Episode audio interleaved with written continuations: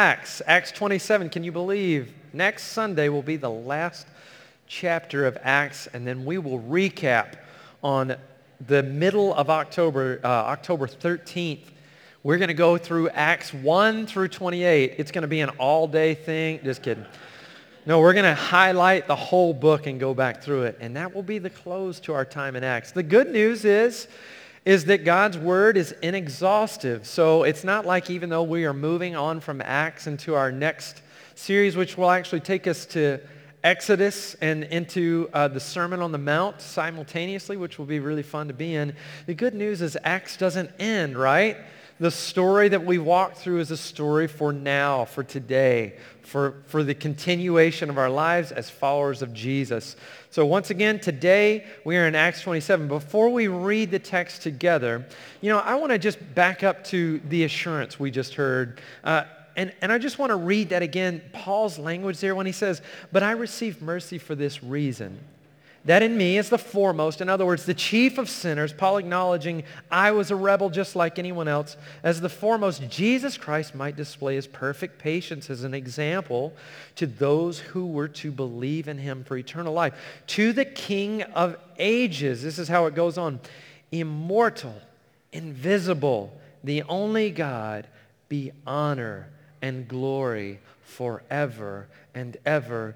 Amen. And then Paul continues with this charge because this is a letter written to Timothy. He says, this, I, this charge I entrust to you, Timothy, my child, in accordance with the prophecies previously made about you, that by them you may wage the good warfare, holding fa- faith and a good conscience.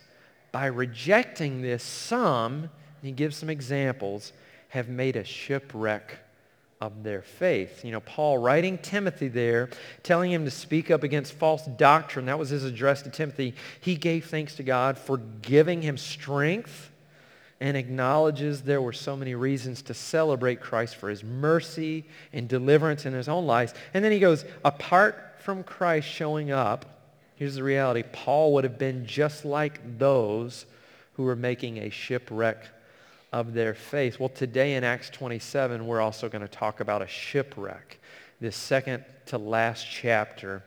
And, and so here's how God's word continues on. I want to invite you to read verses 1 through 44 with me as we read along. If you don't have a copy of the Bible, raise your hand. We got a couple of folks here who would be happy to hand you a copy. And by the way, if you don't own your own copy, a physical copy of the Bible, this is a gift to you. Just take it with you. You don't have to return it at the end. If no one needs it and you have your own copy with you, great. In the words of Jason, if you have your, your digital copy, pull that up as well. All right, we're not going to stand to read this because it's a long chapter, but hear the word of the Lord. Here we go, Acts 27. You ready?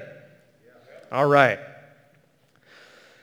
Luke is the writer here. And when it was decided that we should set sail for Italy, they delivered Paul and some other prisoners to a centurion of the Augustan cohort named Julius.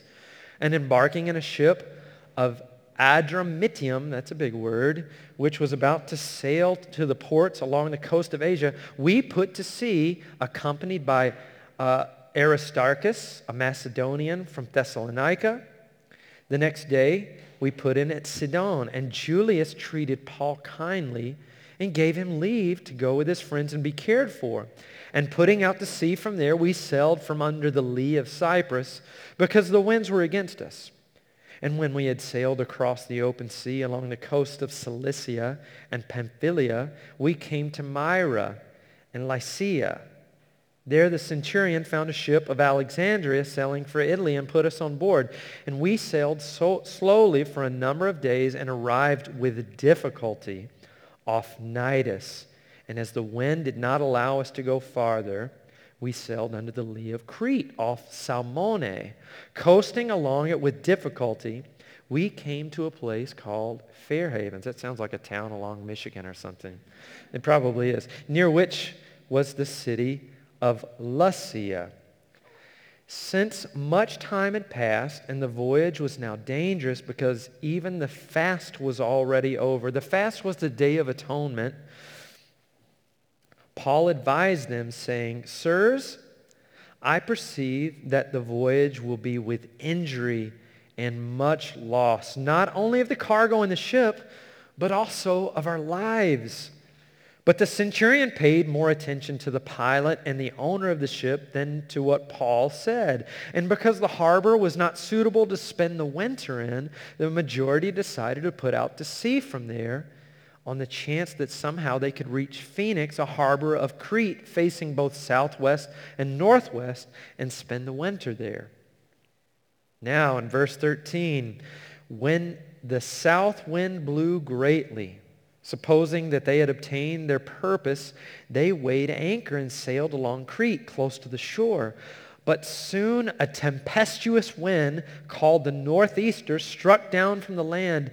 And when the ship was caught and could not face the wind, we gave way to it and were driven along, running under the lee of a small island called Cauda. We managed with difficulty to secure, to secure the ship's boat, the little life raft they have. After hoisting it up, they use supports to undergird the ship. So they're tying it down to make sure it stays together. Then, fearing that they would run aground on the Syrtis, they lowered the gear, and thus they were driven along. Since we were violently storm-tossed, they began the next day to jettison the cargo, to toss it over. And on the third day, they threw the ship's tackle overboard with their own hands when neither sun nor stars appeared for many days. Can you imagine the darkness? And no small tempest lay on us all hope of our being saved was at last abandoned. This is Luke's recording here. Verse 21, since they had been without food for a long time, Paul stood up among them and said, Men, you should have listened to me and not have set sail from Crete and incurred this injury and loss. Yet now I urge you to take heart, for there will be no loss of life among you, but only the ship. For this very night there stood before me an angel of the God to whom I belong and whom I worship. And he said, Do not be afraid, Paul. You must stand before Caesar. And behold, God has granted you all those who sail with you. So take heart, men, for I have faith in God that it will be exactly as I have been told. But we must run aground on the same island. And when the 14th night had come, as we were being driven across the Adriatic Sea, about midnight the sailors suspected that they were nearing land. So they took a sounding and found 20 fathoms. In other words, they're trying to find out the depth of the ocean here. A little farther on, they took a sounding again. It's getting shallower and shallower and found 15 fathoms. And fearing that we might run on the rocks, they let down four anchors from the stern and prayed for day to come. In other words, let's get out of this darkness. And as the sailors were seeking to escape, this is sneaky, from the ship, they had lowered the ship's boat into the sea under pretense of laying out anchors from the bow. Paul said to the centurion and the soldiers, unless these men stay in the ship, you cannot be saved. Then the soldiers cut away the ropes of the ship's boat and let it go. Now in verse 33 to the end here. As the day was about to dawn, Paul urged them all to take some food, saying, Today is the 14th day that you have continued in suspense and without food. Imagine that, having taken nothing. Therefore I urge you to take some food, for it will give you strength. And listen to this. For not a hair is to perish from the head of any of you. That sounds familiar. We've seen that in the Bible before. And when he had said these things in verse 35, what did he do? He took bread and giving thanks to God in the presence of all, he broke it and began to eat. Then they all were encouraged and ate some food themselves. We were in all 276 persons in the ship. And when they had eaten enough, they lightened the ship, throwing out the wheat into the sea. So the rest of the food after they had eaten.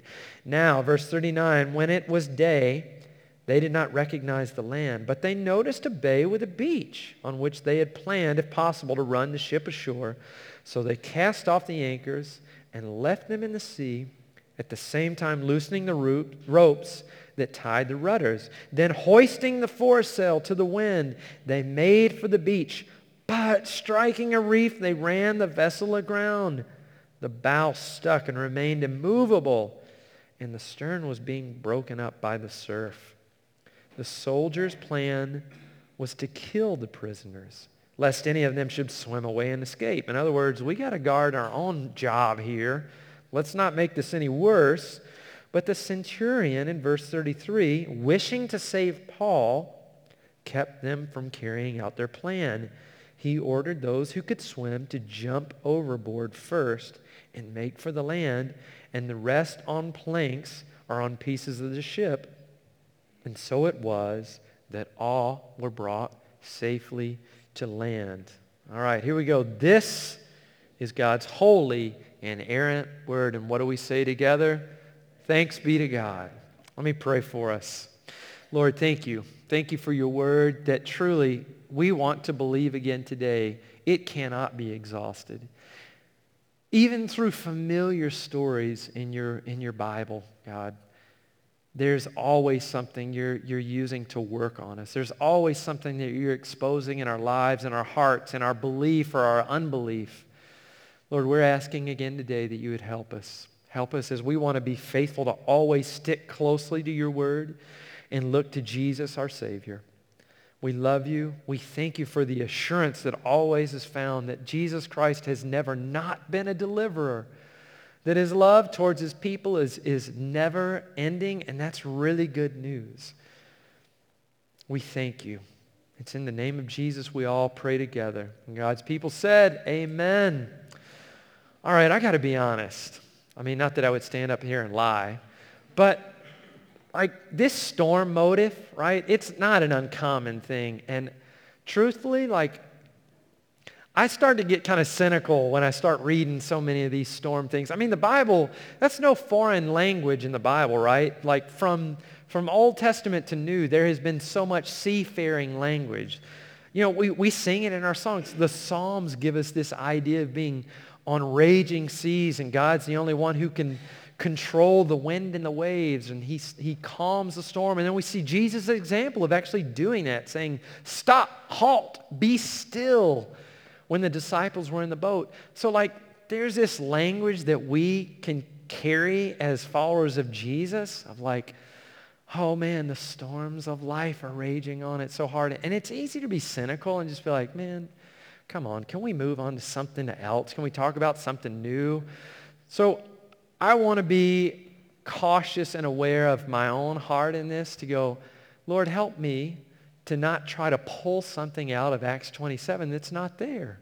Right? We're talking about the storm-tossed life. To borrow from one author, Russ Moore, we'll actually read a little bit that he writes in a moment. But my prayer today is as we read through this is how do we learn to continue to respond in light of what storms are? And how do we have a, a, sobering understanding of truly like the difference between, oh, this little thing's a storm in my life, and truly saying like, Lord, the storms that happen are under your watch. They're under your control. You're using them. And what are you inviting us into to call out before you as our Savior? To say, I'm not trying to escape this. Instead, maybe you're using this for more than my own gain. Maybe you're using this for more than my own life. Maybe you're using this for, the, for certainly your name's sake, but for the good of those around me. And so that's what we're going to dig into. Acts 27 has so many principles, right, that we could, as we read through that, we could kind of dig into. But let's think about it this morning. Uh, you know,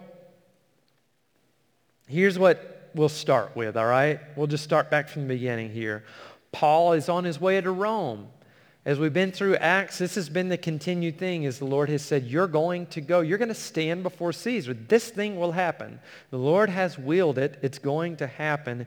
And now Luke, the writer of Acts, it's decided that we should set sail. It's, it's Paul and, and obviously when we hear that number 276, there must have been a fairly large crew between these different boats they get on and possibly a lot of prisoners. And what's interesting is like we hear about Paul a lot, but the fact that Luke is a witness to this and he's the one writing Acts, he brings in a couple of more names. So we're like, man, were they prisoners as well? Were they just subjecting themselves to like, we're going to journey along with Paul? We don't know exactly. We just know they're here on the boat too because they're using this we language. Aristarchus is one of the guys that joins them or journeys with them. You know, that's not an unfamiliar name. He actually was a, a Thessalonican from Macedonia, this region here uh, that Paul had been in previously. And he's actually introduced Earlier in Acts 19, uh, you can turn back there at some point and remember there was a riot in Ephesus that broke out. He was one of the guys that gets brought into that. So he's not an unfamiliar player in this, but he is journeying with some of other Paul's other cohorts, Luke, this guy, and possibly some other guys. And then we hear about this centurion who's leading the way that Paul is submitted to, Julius. And it says in verse 3, there must have been some favor there that he treated Paul kindly and gave him leave to go be with his friends and be cared for while they were at a place called Sidon. Well, so let's stop. Paul's journey has not been an easy one. I mean, we haven't even gotten to the, the uh, situation, of the shipwreck at this point. You know, they're just about to board the boat and head on. And it's interesting that the Lord's kindness is continue to be seen through this. That the Lord would give Paul an opportunity to be cared for. It must have been that in Sidon there were other disciples around. And so the fact that Julius is like, man, I trust you. Go be with your people and be cared for is really a neat thing that the, the Lord would give some favor there. And we'll see it kind of play out as we continue on through this story in Acts 27. The journey soon becomes a windy one, right? They have to sail under the lee of Cyprus. Lee is just a, a weird word for refuge. We're, we're looking for space to avoid wind. It would be where there would be a possibly a coastal mountain that they could be near and the wind, they could be blocked from being blown out to sea further. And then later it's recorded in verses 7 and 8, they arrive with difficulty at Cnidus and the wind did not allow us to go further. And then continuing on in verse 9, it moves from difficult to dangerous. There's this language that Paul gives us here of, of a fast.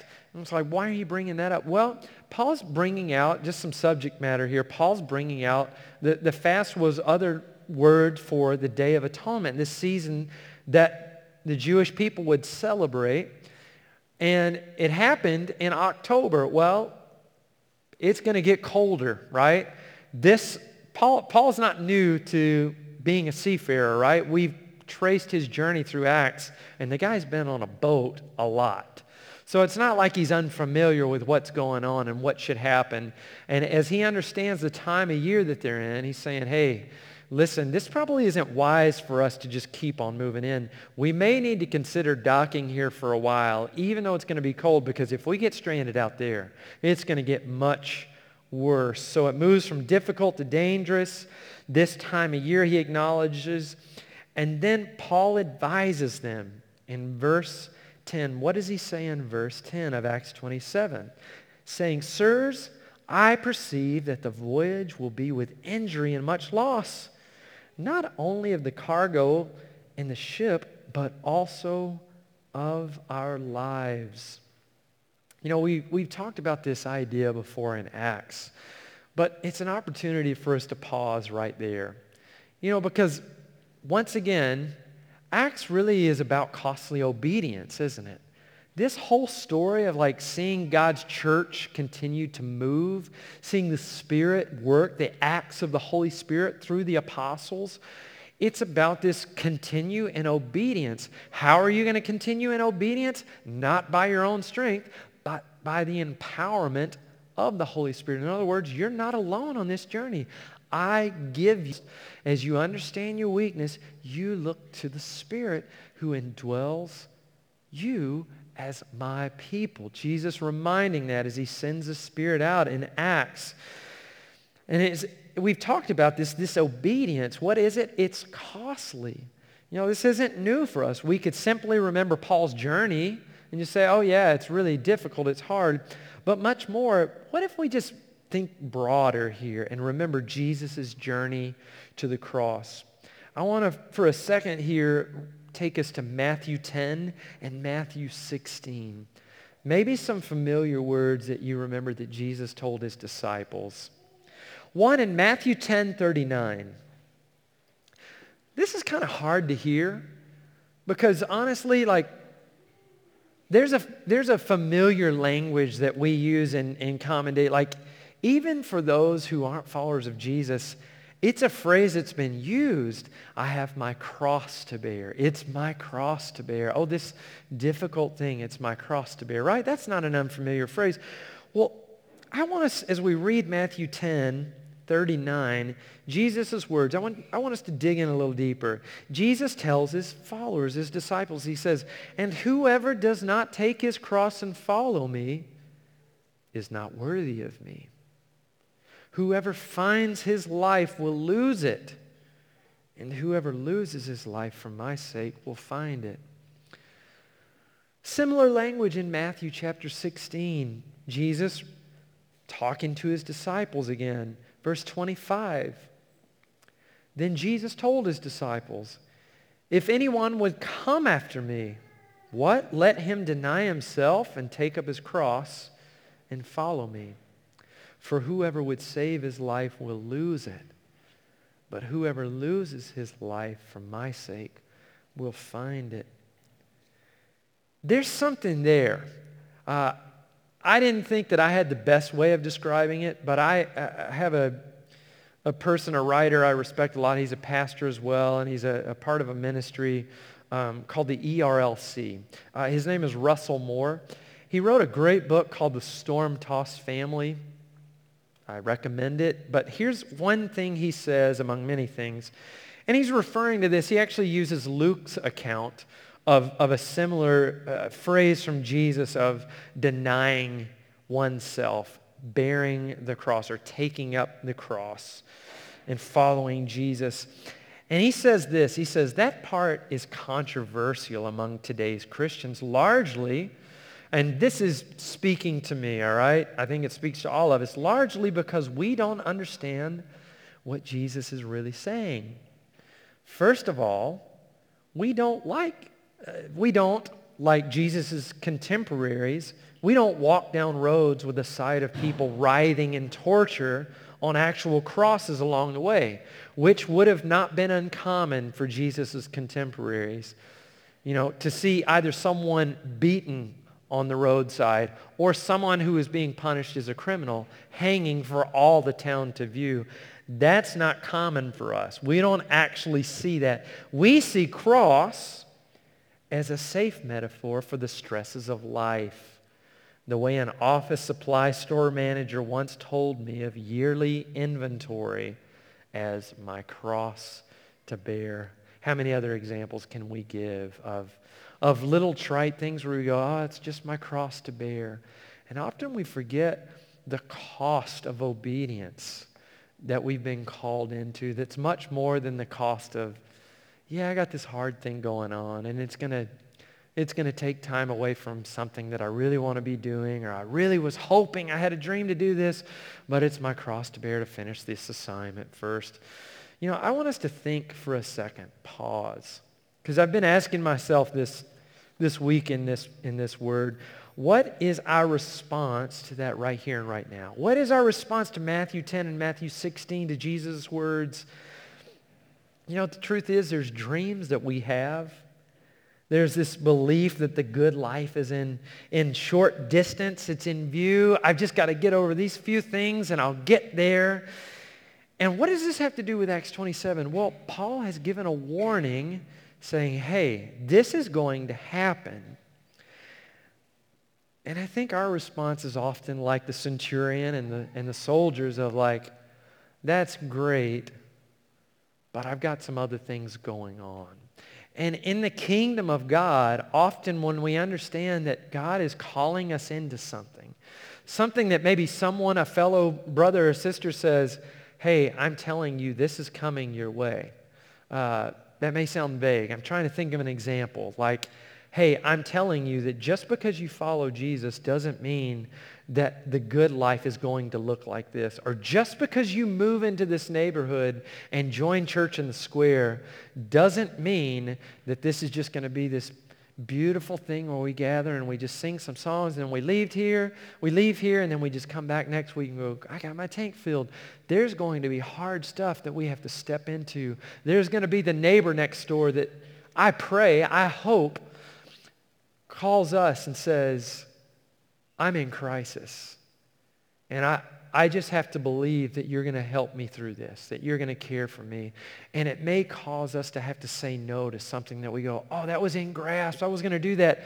But you know, I got I to lay down that financial thing or I've got to lay down this time that I really wanted to spend doing this thing because my neighbor is in need.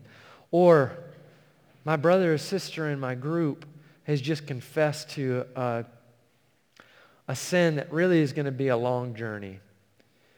And it's, and it's causing me to, to need to step in and bear this with them and say, I've got to, I've got to hold God's word just the same and say, I'm going to walk with you in this. And the truth is, is I really want to escape it because it's really uncomfortable. And yeah, the truth is, is like the more you bring out what's going on in your life, the more I see what's going on in my life. And that means I got to address it before the Lord too. And so this cost of obedience continues to arise. And I just wonder, I just wonder when Jesus was calling his disciples and they were going on this journey because there was an eagerness there the disciples had. You know, to see signs and wonders from the Savior of the world, to, to have this idea as the disciples were going, believing, at least to some extent, because Jesus hasn't gone to the cross yet, right?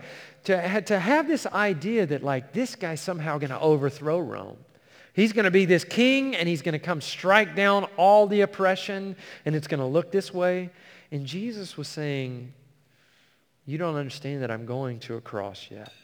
And all the while, I'm, I'm telling you even before it happens, there's a cross that you will have to bear. And if you're going to follow me, you're going to have to deny yourself. He even went on to say, you're going to have to hate your father and your mother and your brother and your sister. And it's like, whoa, hate's a strong word. What do you mean by that? In other words, your love of me, your satisfaction of finding life in me, of what I will accomplish, will be greater than what anyone else can provide. And so now we come back to Acts 27 thinking about that. Here's the deal. I know, you know, for us, we've, we've talked about here in this room a lot about doing the hard things. We've talked about in group life about stepping into the hard things. We've talked about maybe staying put in the city and saying like, I, for some of us, there's this dream that like, I want to build my career here and then I want to move on to something else. And, and knowing, yes, will God call some of us elsewhere? Absolutely. Will God call us to a season here and lead us somewhere else? Yeah. And is there a sin to leave the city? By no means. But for some of us, this idea of the good life in view looks like I just give some time here. I just buy my time. I just make it through. I avoid the messy. And then I look towards the good life is going to be like this. You know, we've talked about those things. And I pray that hearing those things over and over doesn't just become a source of exhaustion for us or become a source of like, man, I feel like you're getting on to me. It's more of a call of like, what is Jesus truly calling us to, to step into the hard stuff and remain? How, when we see what we're going to talk through with this shipwreck, are we supposed to stay with it? And maybe the goal is not to escape pain. Maybe God's design from creation to restoration is not just to say, I'm trying to create an Eden, a Garden of Eden again here on earth. I'm trying to create my living room to be a new Garden of Eden. I'm trying to create my job status to be my new Garden of Eden. I'm trying to create my social status, my relational status as the new Garden of Eden. Maybe God is showing us through the whole counsel, his whole counsel from beginning to end, my goal for you is not to escape pain. I'm not here to be your oppressor and to crush you.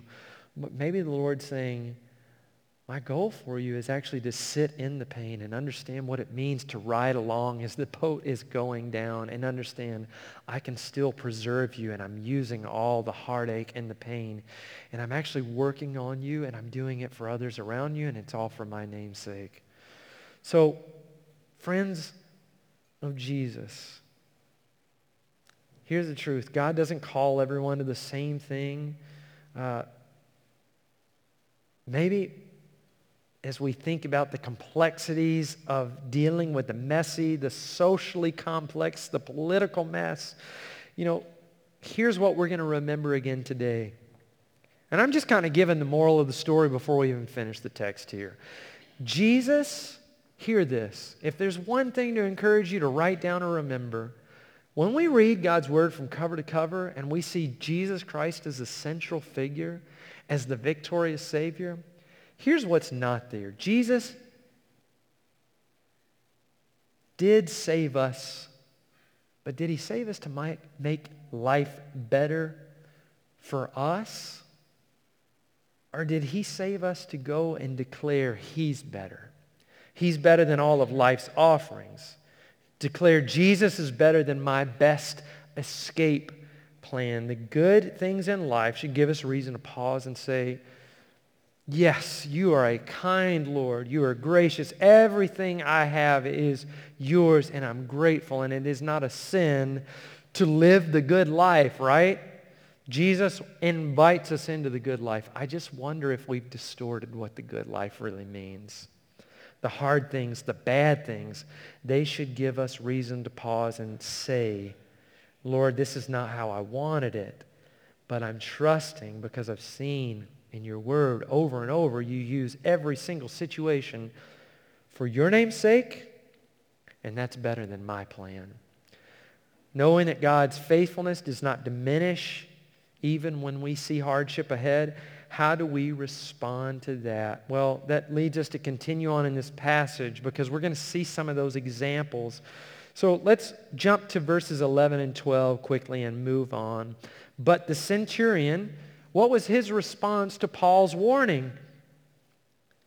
He paid more attention to the pilot and the owner of the ship than what Paul said. And because the harbor was not suitable to spend the winter in, the majority decided to put out to sea from there on the chance that somehow they could reach Phoenix, a harbor of Crete facing both the southwest and the northwest, and spend the winter there.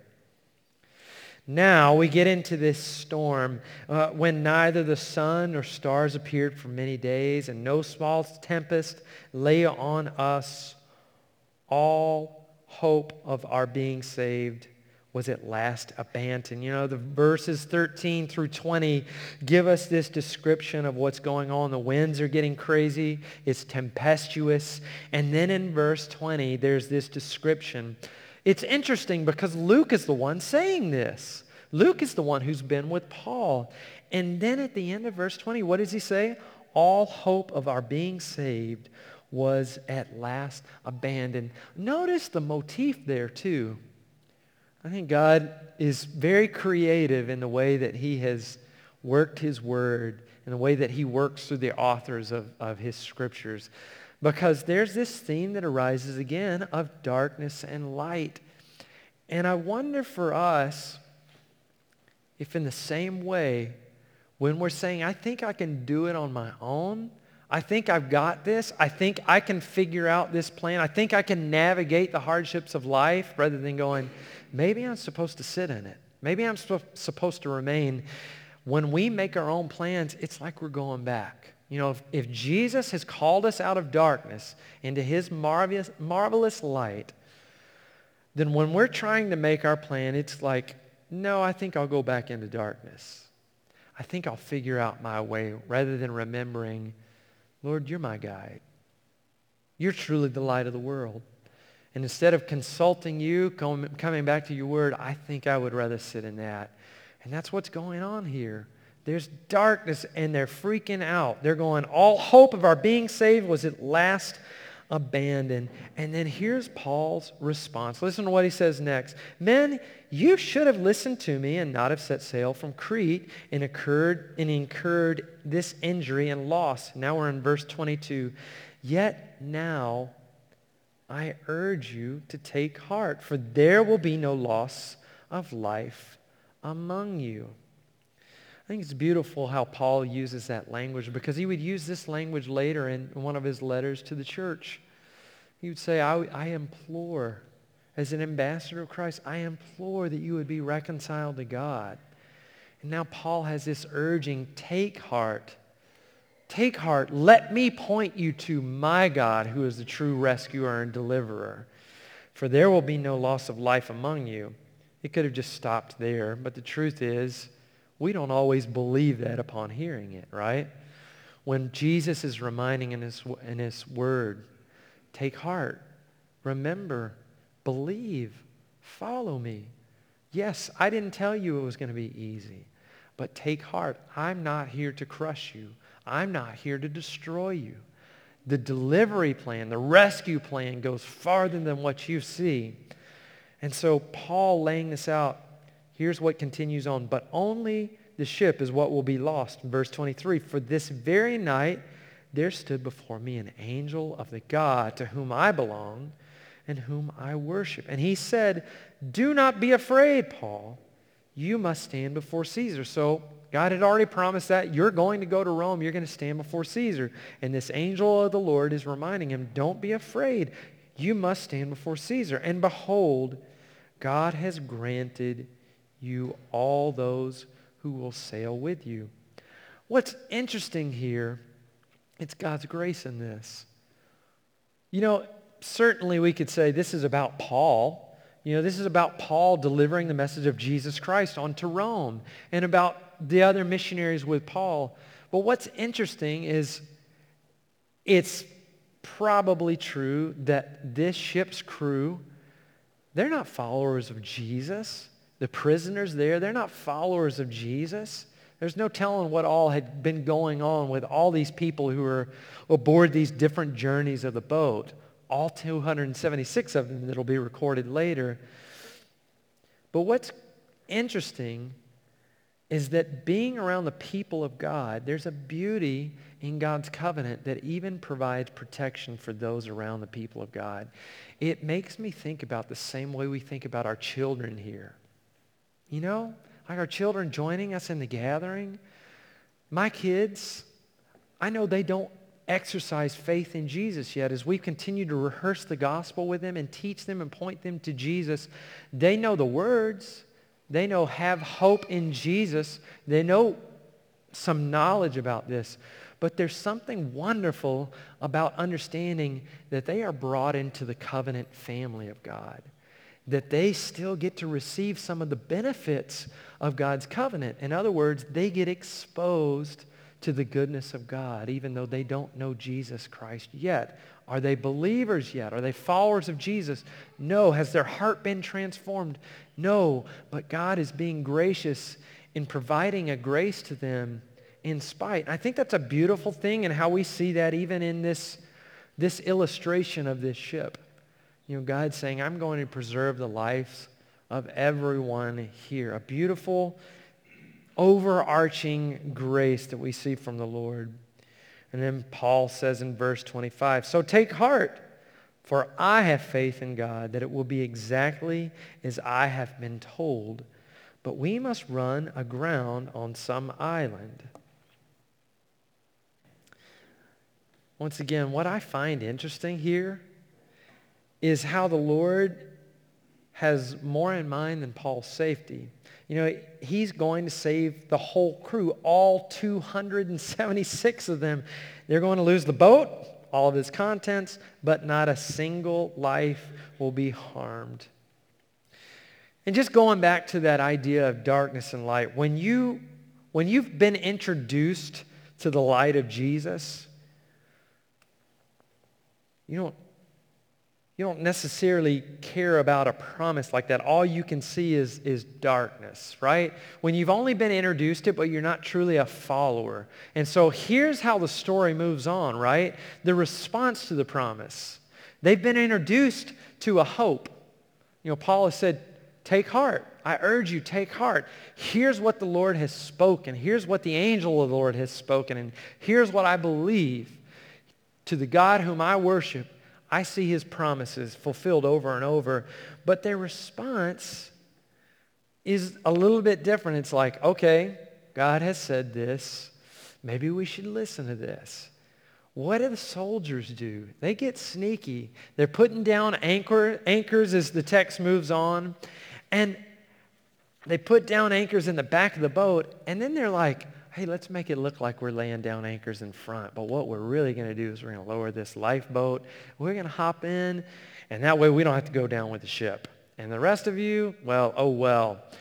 I wonder if we're, how often we're like those soldiers or that crew. You know, can you imagine uh, all of the ways that we may be like them? The soldiers seem to listen for a bit, but when things look rocky, they start looking for a, a better option. I wonder for us, you know, just talking about again, like the Lord calls us to sit in the hard things. The Lord calls us to step into the hard things. That sometimes we can nod to it and go, yeah, yeah, I'm on mission for the Lord. Uh, and I'm, I'm speaking to myself here. But the truth is, is like once it gets really messy, like especially if it involves someone else, think about the example of like you have a close friend, you have someone who's beloved in your life, and they call you out on something.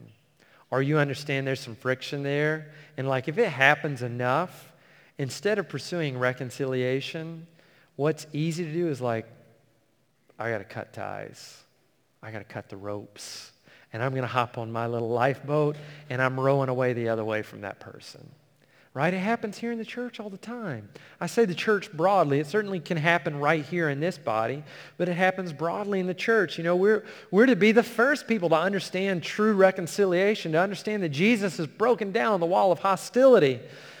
But the truth is, is sometimes it's a little bit more of an individualistic approach for us, where we go, I'm good as long as I, I just do the right things and, and have my, my little time with Jesus and I'll read the word and I'll sing the right songs and I'll make sure to gather and I'll make sure to be faithful to my group. But the truth is this issue I've got with this other brother and sister, I've got with this other person, it's so messy that I just got to cut them out. And so we hightail it. Or, gosh, when we're walking in group life together, here's a, here's a profound example, I think, for us. Walking in group life and something comes out in a group and we go, oh, I can't deal with that. I can't deal with that person, their outbursts, their needs. They say the weirdest things. I'm probably that guy who says all the weirdest things in my group. And like, we finally go, I think I'm going to dip out of this group. I don't want to be here any longer. Are there seasons when the Lord may change a group and and, and it's like, hey, you know what? We're moving to a different area of the neighborhood and our, our times work different and we need to step in. It's absolutely. So please don't hear like if you ever change groups that that's a wrong thing. But sometimes what really happens is we go, I can't stand that anymore. It's so uncomfortable. It's so messy. I've got to just dip out. I've got to figure out another way. Or, you know what? I can show up occasionally here. But man, when we start talking about the things that we're really called to as a church, when we talk about orphan care, when we talk about immigration and what our neighbors are dealing with, when we talk about undocumented immigrants who need our care, who need us to step in and advocate, because this is a gospel thing too. When we talk about all these things and we're going, oh, that doesn't align with where I'm at politically, and I feel like I got to choose a side, and we start talking about these things and we go, Ugh, I don't want to mess with that. That's uncomfortable. I feel like you're calling me to something that I just don't agree with. You know, those things where we just go, I want to jump out. I just want to dip out. I'm kind of tired of that. I feel like you've been too harsh in what you're saying from the pulpit. It's just weighing on me. Friends, first of all, hear that God's word, it is not here to press us, crush us, It is here to shape us into the image of Jesus Christ. And as we ride through the mess, God is calling us to hang in there and stay in. And I am speaking to myself before anyone else because I am the first to go, it's difficult. I don't want to mess with it. I need to figure out another way out. I need an escape plan. So I think Jesus is calling us again. How are you being an escape artist in the life of obediently following me? And how are you supposed to stop trying to escape. It means sit in there and rest and, and sit through the hard stuff in the tension. Why?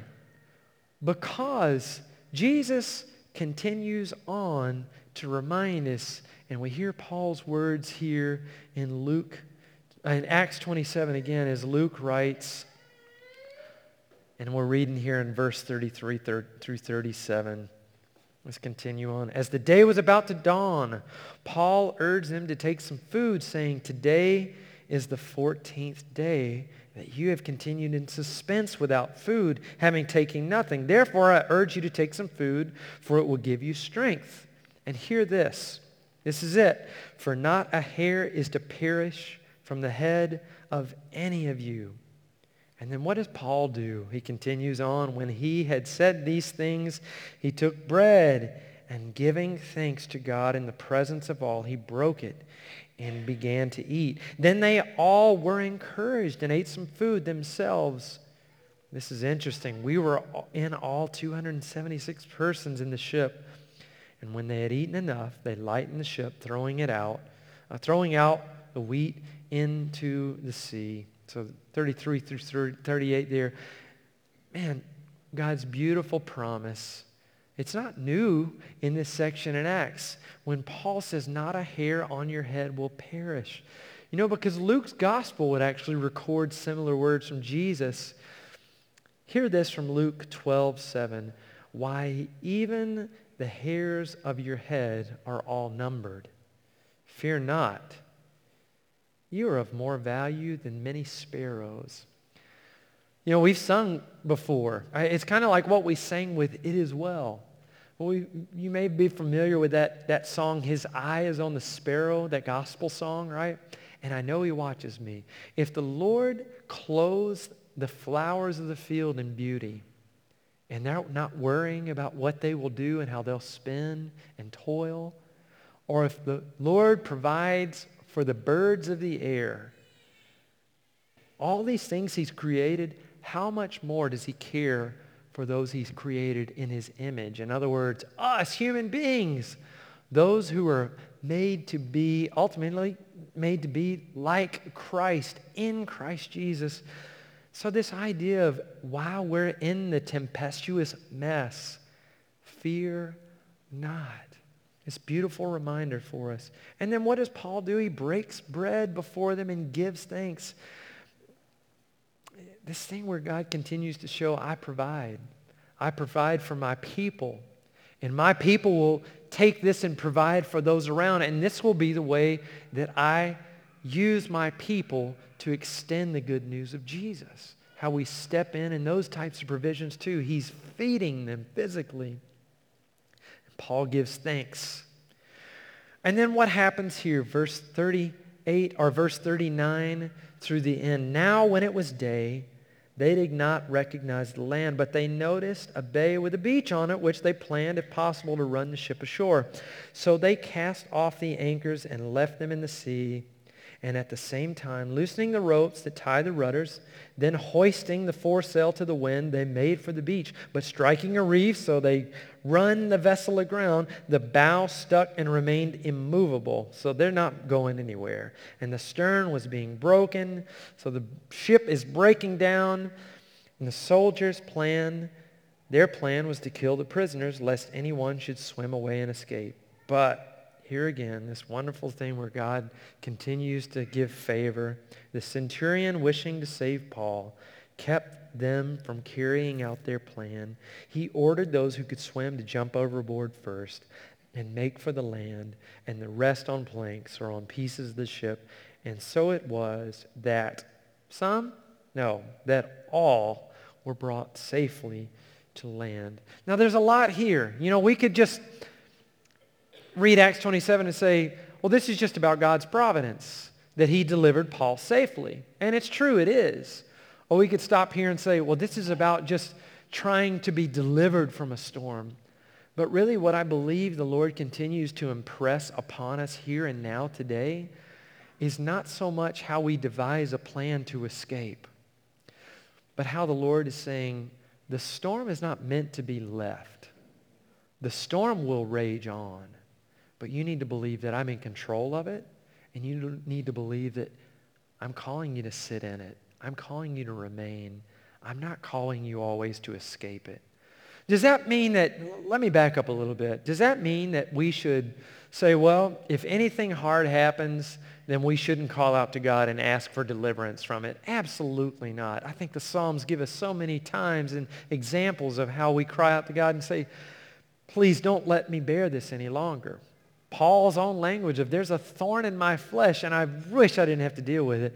But what did he come back to? For some reason, you're not taking it away. And I'm learning more and more. You're using it to work on me, to humble me, but you're also using it for the good of those around me. And you're using it to expose your own glory. And you're helping me believe again who you are. You know, there's a, a beautiful way of rehearsing the word of the Lord. Um, some of you may be familiar with the the phrase catechism or the word catechism. It's this device of asking questions and giving answers. And there's a particular one that was, was made in the 1500s. You may come from a, a high liturgy background where you're like, oh gosh, please don't make me go through that. I went through that. As a young child, I had to learn all these things. But there is something wonderful about the rhythms. It's the same way like when you're in group life and you're asking questions and you're giving answers, what we're really doing is we're getting at the heart of, of who we believe God to be. When you see this in God's word, when you hear Jesus say this, or when you see this exposed in your own heart in light of God's word, how does this help you believe who God really is in his entirety? Or when you see this, how does this help you follow? Or how does this help you step back and go, I need to stop running this way. I need to run towards Jesus instead. All these things. That's in a sense catechizing one another. But there's this formal way, and I want to pull up on the screen for us this catechism called the Heidelberg Catechism. And I'm going to read it for us, but I want you to just be able to read it along. This was given by a guy named Frederick III in Germany. This was about 1515. The reason it was made is because there was a controversy arising over the Lord's Supper, which we'll take in a moment. And it was this idea of, of people teaching that somehow when we eat this, it'll physically be Christ's body. And when we drink it, we're actually consuming the blood of Christ. And so they wanted to address this with Scripture and go, wait, wait, wait, what does God's Word actually have to say about this? And then they decided, wait, we need to just go back from the beginning. And so here's this, also a modern day reference for both individuals, families alike. I can't recommend enough is the New City Catechism. It's a book that Tim Keller was a part of, of writing. It's a great little book to just go through and walk through the whole of Scripture. Uh, but hear this. I want us to listen as we close this morning. And as we think about what it means to stay in and not cut ties and not try to find the fastest escape route. Question this is on Lord's Day 1 in Heidelberg Catechism. What is your only comfort in life and death? And then here's the answer. That I'm not my own, but belong body and soul in life and in death to my faithful Savior, Jesus Christ. He has fully paid for all my sins with his precious blood, and he has set me free from the tyranny of the devil. He also watches over me in such a way that not a hair can fall from my head without the will of my Father in heaven. In fact, all things must work together for my salvation. Because I belong to him, Christ, by his Holy Spirit, assures me of eternal life and makes me wholeheartedly willing and ready from now on to live for him. Brothers and sisters, friends here who are visiting today, let's rehearse this over and over. What it means to belong to Jesus, how Jesus makes a way to be invited into his family and what it means to sit in the hard stuff and not pursue the escape route.